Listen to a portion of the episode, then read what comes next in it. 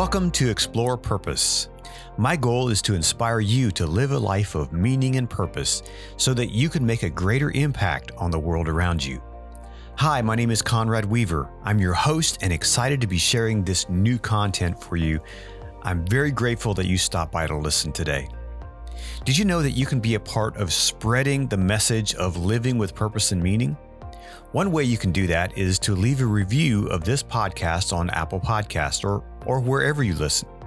This helps me reach more people and hopefully inspires them to live a life of meaning and purpose as well. Thank you for doing that. Today, I'm really excited to introduce my guest to you. Dr. Bernard Franklin has been my neighbor for the past number of years. He moved here to our town to take a position with Mount St. Mary's University as the Vice President of Student Life, and we've become good friends over the past few years. Dr. Franklin recently moved to Boston, Massachusetts, where he is currently a fellow with Harvard University's Advanced Leadership Initiative, and we'll learn more about that in just a few minutes. Previously, he was special assistant to the president and assistant vice president at Kansas State University, as well as the vice president and urban director at the National Center for Fathering, where he was on the cutting edge in establishing education programs for urban men. Dr. Franklin was presented the Vision Award for his pioneering work in educating men on the importance of fatherhood by the Morehouse College Research Institute. He was also honored as the Kansas City Royals Father of the Year in 2006 and served as a member of the Kansas City Chiefs counseling team. Needless to say, I'm honored to have him here on the program, especially on this day as we honor the legacy of Dr. Martin Luther King Jr. So here is my conversation with Dr. Bernard Franklin. Well, Dr. Franklin, thank you for joining us here at Explore Purpose. Conrad, it's my pleasure to be here with you and to have this probably probably um, conversation we've been trying to have for a while. it has been. So God has purpose, as we will talk here in a minute. But um, I, I, believe this is divine and ordained. So I, I've been looking forward to the conversation. Yeah, for our audience, tell tell us a little bit about who you are and and how you've gotten to where you are today. Well, you know, you have to go back. You have to, uh, at least for me, I do. I have to go back to the beginning. Um, my parents were sharecroppers. They picked cotton in rural Oklahoma, um, just south of Tulsa, in the country. Um, and I tell students um, because I don't think we know poverty. Mm-hmm. We know what we see in the streets or what we see in the neighborhoods, but that much of that is government assisted. That's not what we had years ago. And I and I recognize that there are many levels, especially back in the 30s, 40s, 50s. There are are white people who went through the Great Depression and suffered in similar ways. Uh, but ours is a little different in that my parents picked cotton on white landowners' land. Mm and they had whatever the landowners would allow them to have. And oftentimes it was carcasses um, from goats or um, cows or pigs. It wasn't always meat. Um, mm. So my parents learned how to scavenge and learn how to survive a squalor's life. Mm. And I was born in that. And there are parts of it that I do remember. Um, a bath once a week. Uh, in the summertime, you not we didn't sleep in the house because there was no air conditioning. Mm. Um, chickens pecking at your feet because there was enough space in the wood slats in the floor for them to peck up at us. Um, you know, just things that I, I, think a child would remember mm. about um, that time in that space we moved from there. My parents, like many poor people, moved to Wichita, Kansas. Mm-hmm. Wichita was the air capital of the world. Beech, Boeing, Learjet, Cessna uh, were all there. And so my parents moved there for a better life. Um, I graduated from high school, went to K State, and at K State, uh, I found my voice. I found who I was. Out of coming from that background, what motivated you to seek that college education? Conrad, I didn't have a choice. There was no motivation. Um, poor people will put in their young people that you're going to live a better life than we did. Uh, and that's what I heard. Oldest of seven, my dad and my mom said college, college, college, college. Their concept of college was doctor. Mm. And but I knew I was going to college. It was just a matter of where. Um, so I went to K State, and no, again, no choice. You, you, you. I knew I was going, um, but I found my voice, and what I mean by that, uh, it, I discovered first semester that being a doctor was my parents' dream. That wasn't mine, mm-hmm. but I tried it uh, as long as I had physiology that first semester, and they rolled out a cadaver and said, "You will know every blood vessel, every bone, every muscle." And I said, I can't do this to somebody's dad. I can't carve this man up. Mm-hmm. Um, I, I, I, survived maybe half the semester. Then I said, you know what? This isn't me. And I need to go find my purpose. Mm-hmm. And so I did. Uh, and, I, and I would suggest, even for those listening, if you're still trying to discover your purpose, there's a test called Strong Campbell, which helps you understand your personality type and what you are gifted at and what you are motivated toward. S T R O N G Campbell. And my strong Campbell uh, exam, my results showed public speaking was my number one, which I already knew. I, I, I enjoyed that. But my number two was social justice and law. Um, and so, again, uh, I, what I received from that was confirmation that I could pursue those things that I knew already turned me on and excited me, but it weren't necessarily the things that my dad or my mom directed me toward. Mm-hmm. And so I did some things at K State, left, um, went to work for AT and T, um, which is a kind of a stray from where I was. But I think when we talk about purpose, we do stray sometimes, but then the sure. path leads us back. Mm-hmm. So going back to what was your parents' response when you didn't go the medical route? They were not happy. they were not happy at all um, because they were really one track. For poor people in the 50s and 60s, there was only one way to have a high income, and that was to be a doctor. Mm. Maybe lawyer, but doctor for sure. Mm-hmm. Um, and at least doctor in um, my neighborhood and in my community uh, was was the highest regarded. Mm-hmm. You know, the doctor mm-hmm. in the community, he had high regard and high position and high respect. And so for their son to say, no, this isn't, it, it was, I know I'll never forget their disappointment.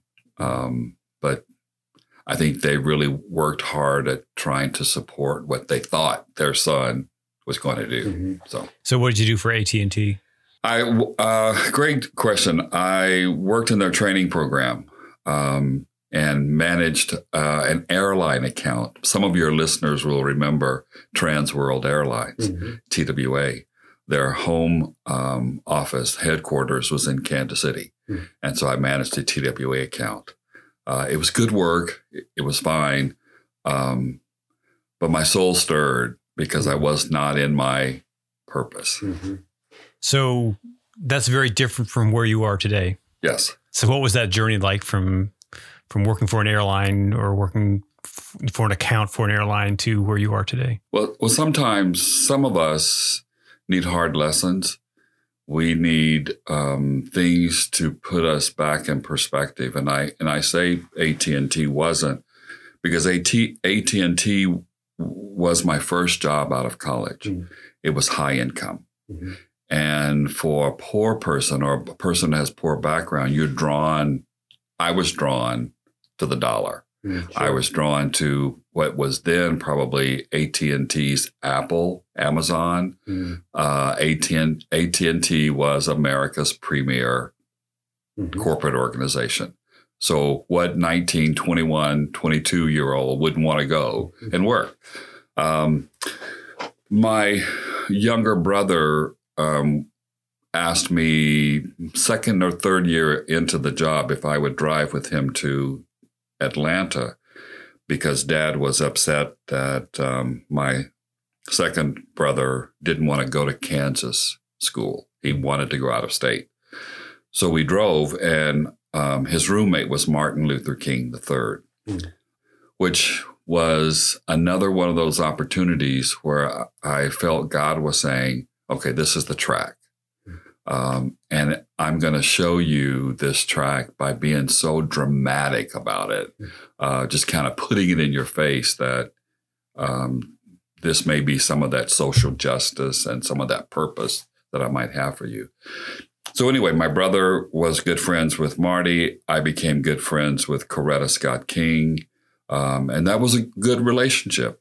And many things happened since then. I found uh, a voice and work in higher education, married, and my wife died in 2004, uh, which again was one of those, looking back now, one of those ways that God said, okay, I need to hone you just a little bit more for purpose. Um, and so I know at some point we're going to talk about how does suffering and pain bring us to purpose. But there's points where you throw up your hands and say, God, I can't do anything else. I don't know what else to do. I'm so burdened. I'm so, I was parenting four children um, and president of the Urban Community College in Kansas City. Um, I, I, I had so many plates spinning there were just moments when I said, "Okay, God, what's my purpose? You know, what is this for?" Um, and and slowly, you know, He begins to show you. Mm-hmm. And in that process, you were also part of the uh, an NFL organization. There are many things that some of us have opportunities to get involved in, um, and so yes, I was a therapist for the Kansas City Chiefs for about six years with Marty Schottenheimer Gunther Cunningham and Dick Vermeil back in those days. Glorious opportunity. This was also the period of Promise Keepers. Mm-hmm. And so I had high visibility working with um, Focus on the Family, mm-hmm. jo- Dr. James Dobson, and working at the National Center for Fathering. Mm-hmm. So all of that was all related um, in that package. Uh, but again, it was life giving, purpose giving, um, my master's in research, my master's and PhD work has been around boys and men's development. So that's how I got to the Chiefs was understanding. I've never played football. Sure. If you want to ask me that question, um, but I have a good understanding of boys and men's development. Mm-hmm. And so Marty Schottenheimer asked if I would come on staff because the young men were not going to the white uh, female therapists that they had, mm-hmm. and they really needed a dad um, and someone who could talk at their level. So that was a great opportunity to do that. Mm-hmm. How do these the the different paths in life? I mean, how do you figure out your purpose in when all these different opportunities come your way? Um, again, some of the opportunities can be. Um, Are they distraction? They can be distractions. They can be paths that you personally take um, because they are high visibility or they're high dollar or they give you some internal. And uh, for some of us, again, as I was saying at the beginning, sometimes God has to really bring us to our knees where we begin to say, okay, God, I've been sidetracked. I've missed my purpose. Um, I've gone another direction. Bring me back. Bring me back. And so he just has that ability, if we will allow it, uh, to bring us back to purpose. Mm-hmm. So, for the past number of years, you've been here at Mount St. Mary's University here in Northern Maryland. Uh, tell me just briefly about what that uh, that work experience is like. What did you do here? Yeah, so um, I have to put it in context. My wife died six months before my wife died. My mother died.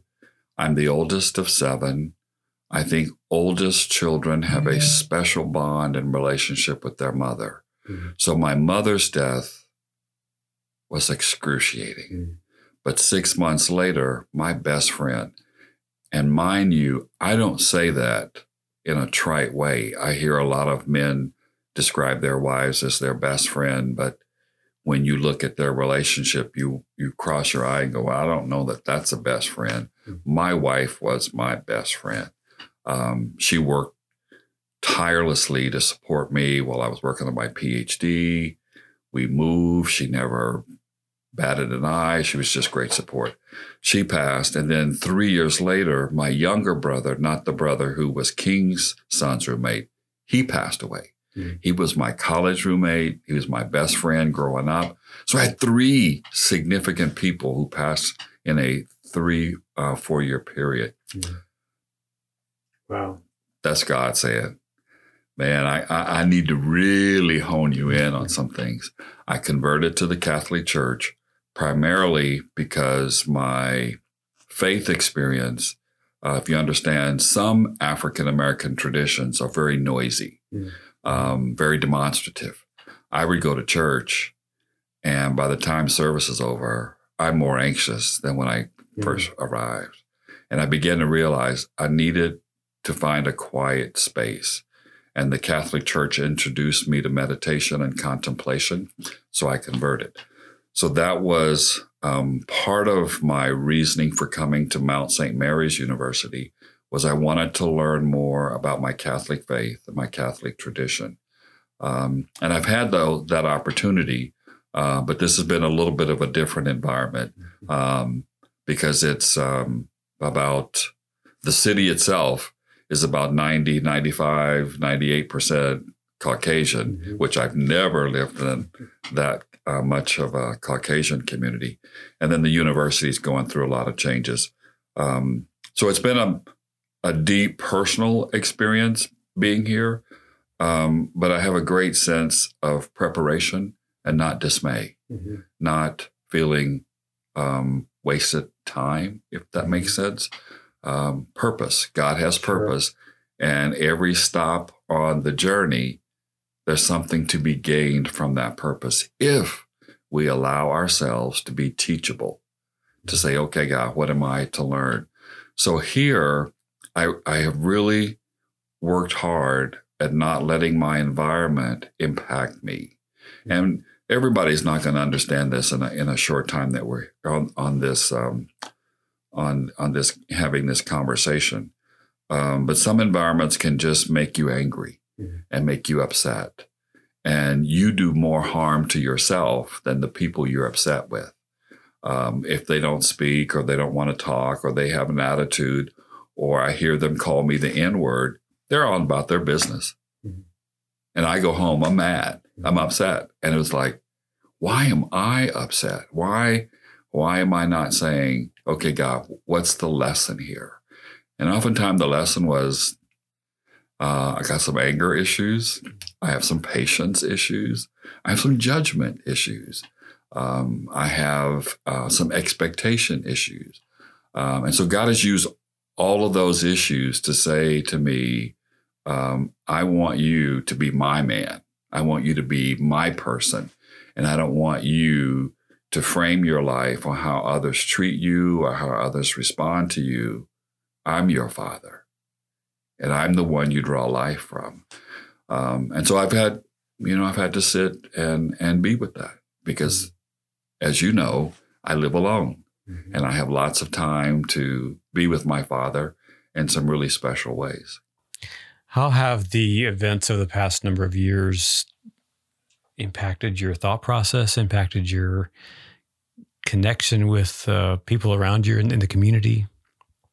And you mean I'm talking about the Black Lives Matter, the whole the whole issue, you know, racial injustice. How have those things impacted you, and impacted your purpose? Wow, um, Conrad, I wasn't expecting that one. Um, part of my response now um, is an emotional response, and part of that is because I've been isolated from my community and I've not been in a place where I could have these conversations. Mm-hmm. Um, and so to have a conversation here about George Floyd would be different than a conversation I would have back at home in Kansas City, mm-hmm. or even if I were with new friends or friends in DC or in Baltimore. Um, many of my white friends, they don't view that scene and that scenario in the same way.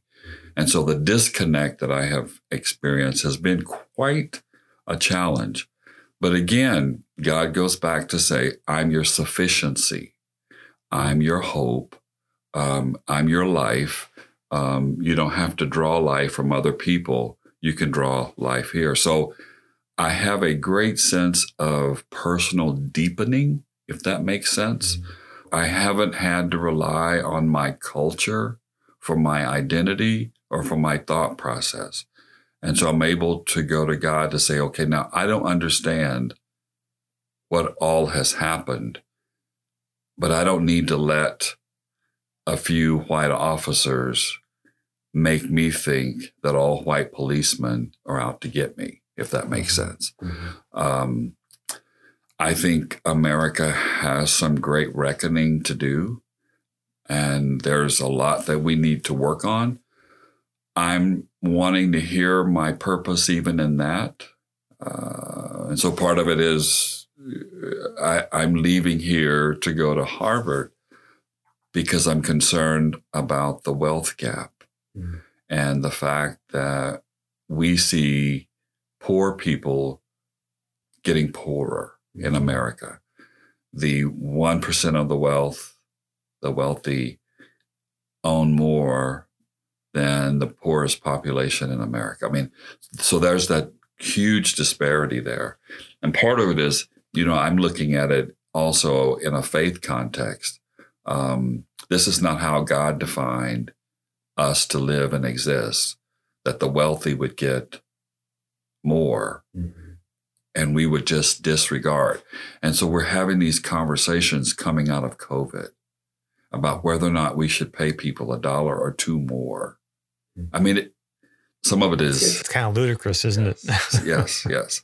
So you you ask yourself then, what's my purpose in coming out of COVID and coming out of all of this reckoning? How do I find purpose in that? Mm-hmm. And so where I'm at now, I'm not going to Harvard because I need another stripe on my resume. Mm-hmm. Um, there's an opportunity to really do some good work and do some good research at a time that I think it's really critical. Mm-hmm. Um, and so, purpose for me says right now, let's take all these 30 some plus years that you've had and let's really begin to focus on how can we help poor people and how can we bring to this conversation this this work. So so part of this, Conrad, and you and I haven't talked about this part, part of where I've been, God has shown me, He's given me favor with wealthy people, mm-hmm. but He's also kept my heart with poor people. Mm-hmm. So I balance. And mm-hmm. many people say that you balance so well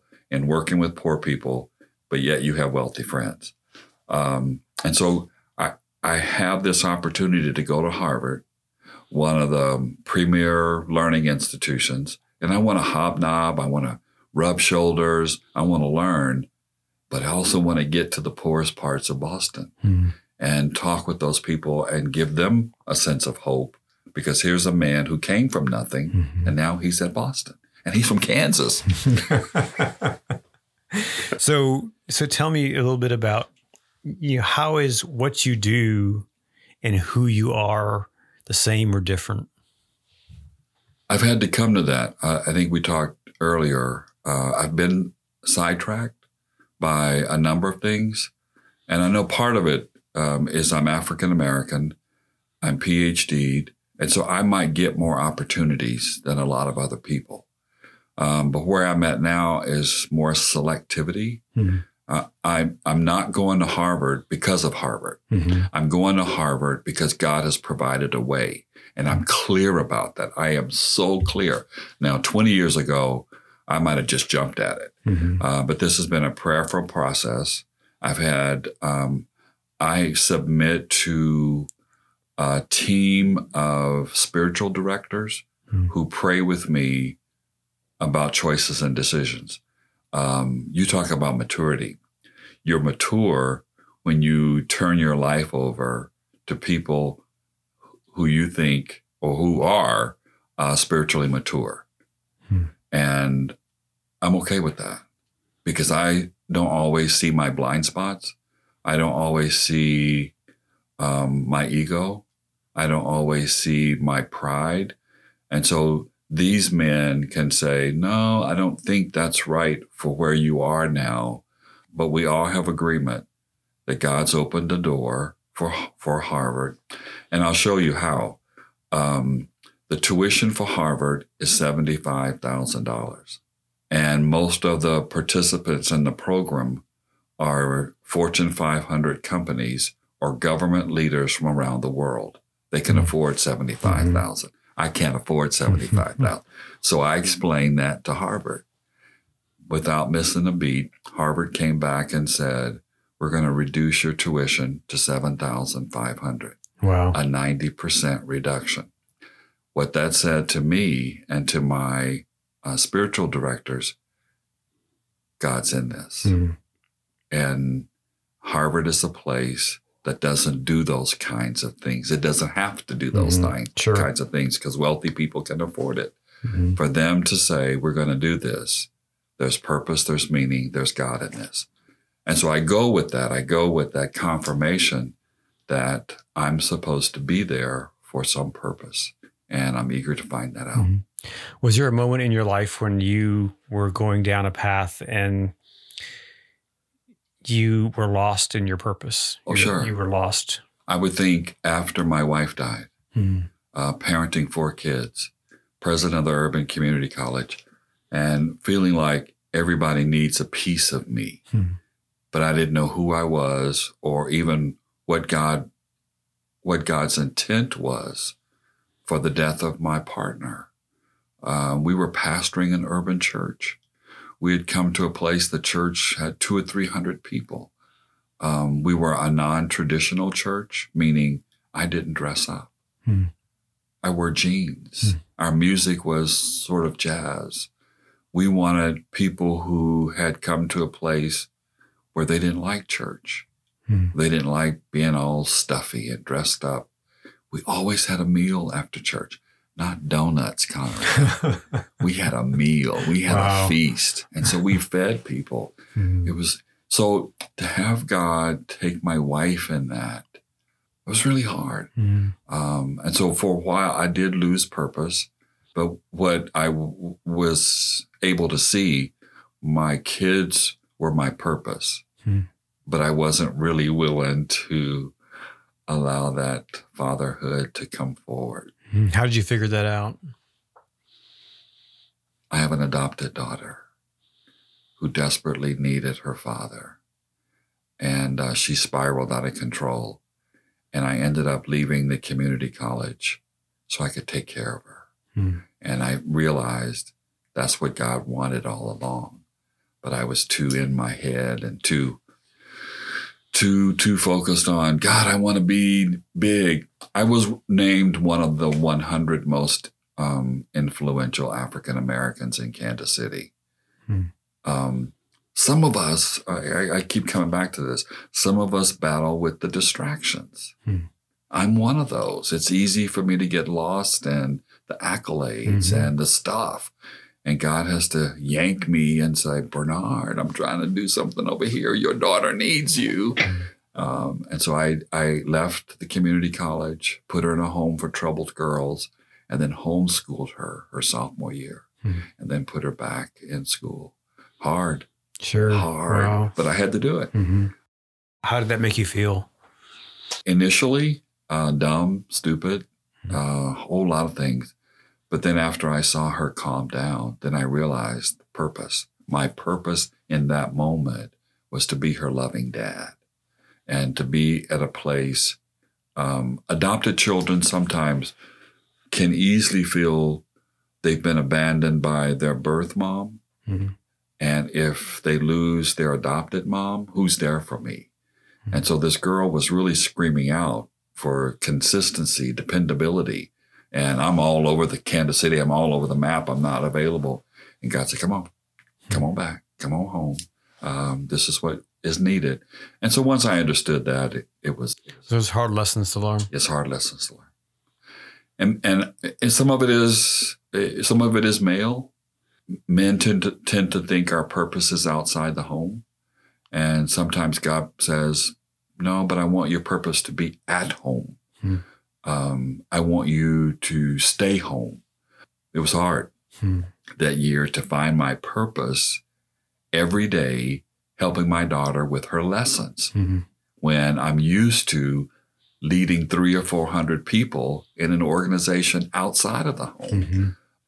But but the the other side, I, and I shouldn't be so critical. The other side is I've come to realize I am teachable. Hmm. Once, How important is that? oh, it's very. You have to come to a place where you say, "Okay, God, I hear you," and not just keep kicking against the goat. You got to just say, "Okay, I give up. I'm, I, I I need to find where where is it I'm supposed to be right now." And, and that's the other piece I would say. Purpose can change. Hmm. Direction can change. God has something for us now, um, but that might be totally different in a year. It might be totally different in five years. Um, but I think w- as men, in particular, w- we need to find what is my purpose for today, Hmm. and not let it be monetary driven, um, accolade driven, pride driven. What's my purpose today?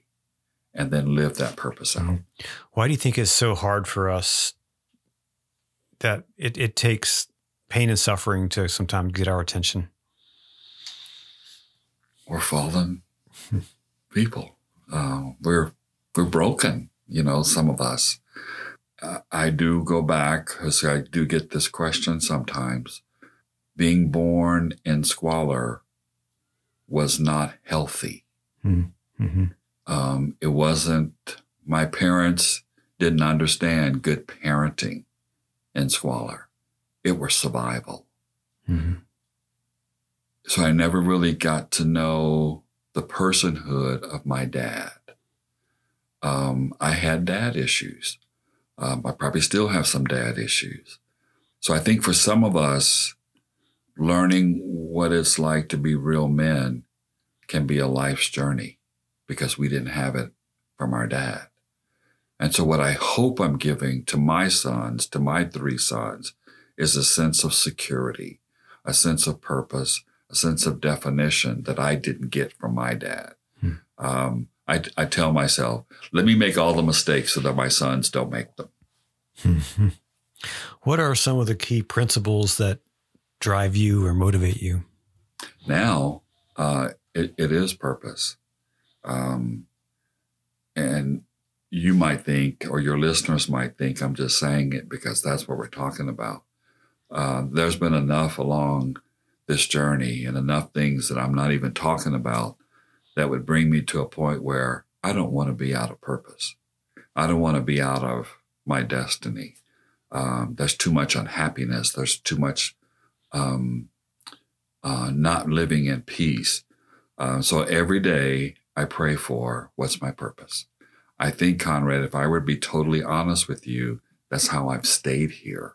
Hmm. Is God, what's my purpose at Mount St. Mary's and at, in Em- Emmitsburg? Um, because there's purpose even in a painful place. There's purpose in that. And so we, we live, I live each day to find my purpose. Mm-hmm. And it's not been an easy road here, especially the last couple of years during COVID and all the stuff that you have to do. But there's purpose. Yeah. And we have to dig in sometimes and find purpose. What are you looking back at your time here at Mount St. Mary's? And just for clarification, you are the vice president of student- Vice President, President for Student Life. So, so you're we're in COVID. We're in two years of you know COVID stuff. What have you learned about yourself during that time? Ooh, that's a good question. How resilient I am.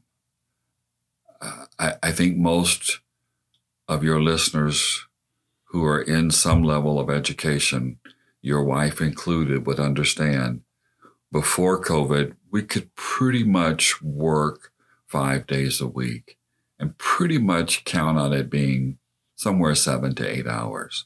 In COVID, you carry it home. Hmm. In COVID, you work weekends. In COVID, you're reading, you're trying to keep up with, you're trying to understand what do I need to be ready for on Monday morning. So it's not really a, a weekend of rest or even renewal. It's it's constantly thinking about COVID. But what I've learned, and maybe because I'm single by myself, I've really learned I have more resilience in my father than I really thought I had Hmm. um, daily. So, again, a, another ritual. I get up about an hour before and I pray meditation for about a half hour, 45 minutes, walk my dog. And even in walking my dog, that's communing. Hmm. So, part of my walk is processing what I just read or saying, God, I just read some truth that you gave me. Uh, would you plant that in my heart today? Plant that in my spirit so that when I get back to the house and I get back to work, I don't forget that word. Um, so I, I've really learned resilience and I've really learned how to dig in deep. And what have you learned about uh, since your daughter came to live with you for a number of years? What did you learn about that experience? Parenting's never over. Even with adult children, Even right? With adult children. Um, yeah, but getting back to what I was saying before, um, my daughter has needed me, and the, that's probably the primary reason we're here. Also, is that the university said they would pay for her education, Hmm. and we're pretty expensive. Mhm. So to get expensive education as part of your financial package uh, was a no-brainer. We were we were coming here, but to watch her grow and develop, and to to know that part of it is because she had me twenty four seven. Uh, The good part of being here in a small community is her dad's not distracted. Hmm. She came home every day and she had her dad. Mhm. It's a hard lesson. Folks, I admit it. Uh, I'm a hard headed one. But when I get it, I get it. When I learn my lesson, I learn my lesson. And so I learned my lesson that God wanted us here. She got her degree this past May. She's living in uh, Virginia. She's she's soaring. I mean, it's just wonderful to watch this broken girl before we got here now living on her own. Hmm. It's so it's amazing, but uh, much of it, I I have to say, um, has to do with where I'm at. Mhm. And I and I'll say this, and I'll stop. I can't tell you how many male friends have said to me, "Why do you still parent her? And why did you take her with you uh, to this university?" It's as if some men think our lives and our careers are more important than our kids. I've been there, but I'm not there now. Mhm. Um, m- my daughter needed me. Yes, she was adopted. Yes, she's biracial, but her pain was so severe um, that she needed somebody to stand in the gap for her. And I'm just thankful that I had enough sense to say, okay, God, whatever it takes, let's go. And my wife and I have had the privilege of knowing her and having her here in our home for for meals and Right. just uh, just enjoying that uh, that fellowship. So it's been amazing to see her blossom. What are some? And we've talked a little bit about this, but what are some of those big life lessons that you've learned along the way that have impacted your journey? Oh, uh, you know, big life lessons would be um, uh, probably around just managing my own ego, um, getting out of God's way, recognizing that um, some of the people that you and I read about eat and sleep and put on their pants like everybody else, that I don't need to be all been out of shape because I know the King family and I can call Marty. Uh, those things mattered, you know, 10, 15 years ago. Um, but they don't they don't have the same significance. And I say that because uh, in our first year here our second year here, people have said, well, why don't you just call Marty King and move to Atlanta if Hmm. Emmitsburg is not what you want? Well, I could do that, you know, Mhm. but I would miss purpose. Mhm. And so part of what I've learned uh, here is that that whole resilience factor, waiting on God, waiting on purpose, allowing God to do what he's going to do so that he can open up your Harvard door. Hmm. If I had been kicking and screaming, I might not have never gotten this, this opportunity. But for the grace of God, here we go. How often do we kind of muscle our way through and make our own decisions and and and not wait to hear that voice? To, Hey, we wait us? on we muscle our friends, Hmm. you know, and say, "Oh, I know so and so and so and so and so and so could get me in here." Well, you know, God can take you to the backwoods of Maryland and to a no place and say, "Okay, now what are your friends going to do for you?" Mhm. Um, this is more about what can God do for you to restore and to heal. So Mhm. it's been good. Mhm. What would you say to that person who is per, perhaps not a person of faith? And and we spoke about how God speaks to us a lot, and I and I believe that in my heart as well. But what would you say to that person of that who doesn't believe? What would you say to encourage them? Well, I, I, believe to some degree we believe in something. Hmm. And when we get to a place where life is so hard, there there are quotes or readings, there's something eh, that we have to find to hold on to. You know, I'm not I'm I'm not one that judges where people find their hope and where they find their strength and their encouragement. If it's Buddha, if it's um, Confucius, if it's, you know, wherever.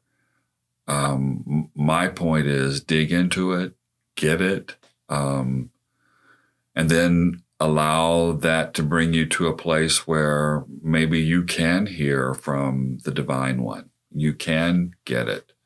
Um, I think part of, I, I guess the other piece I'm trying to say is sometimes I think Christians can be so judgmental that we don't recognize the God of the universe has a way of getting all of us, no matter you, listener, wherever you are, he has a way of getting us to where we want to be.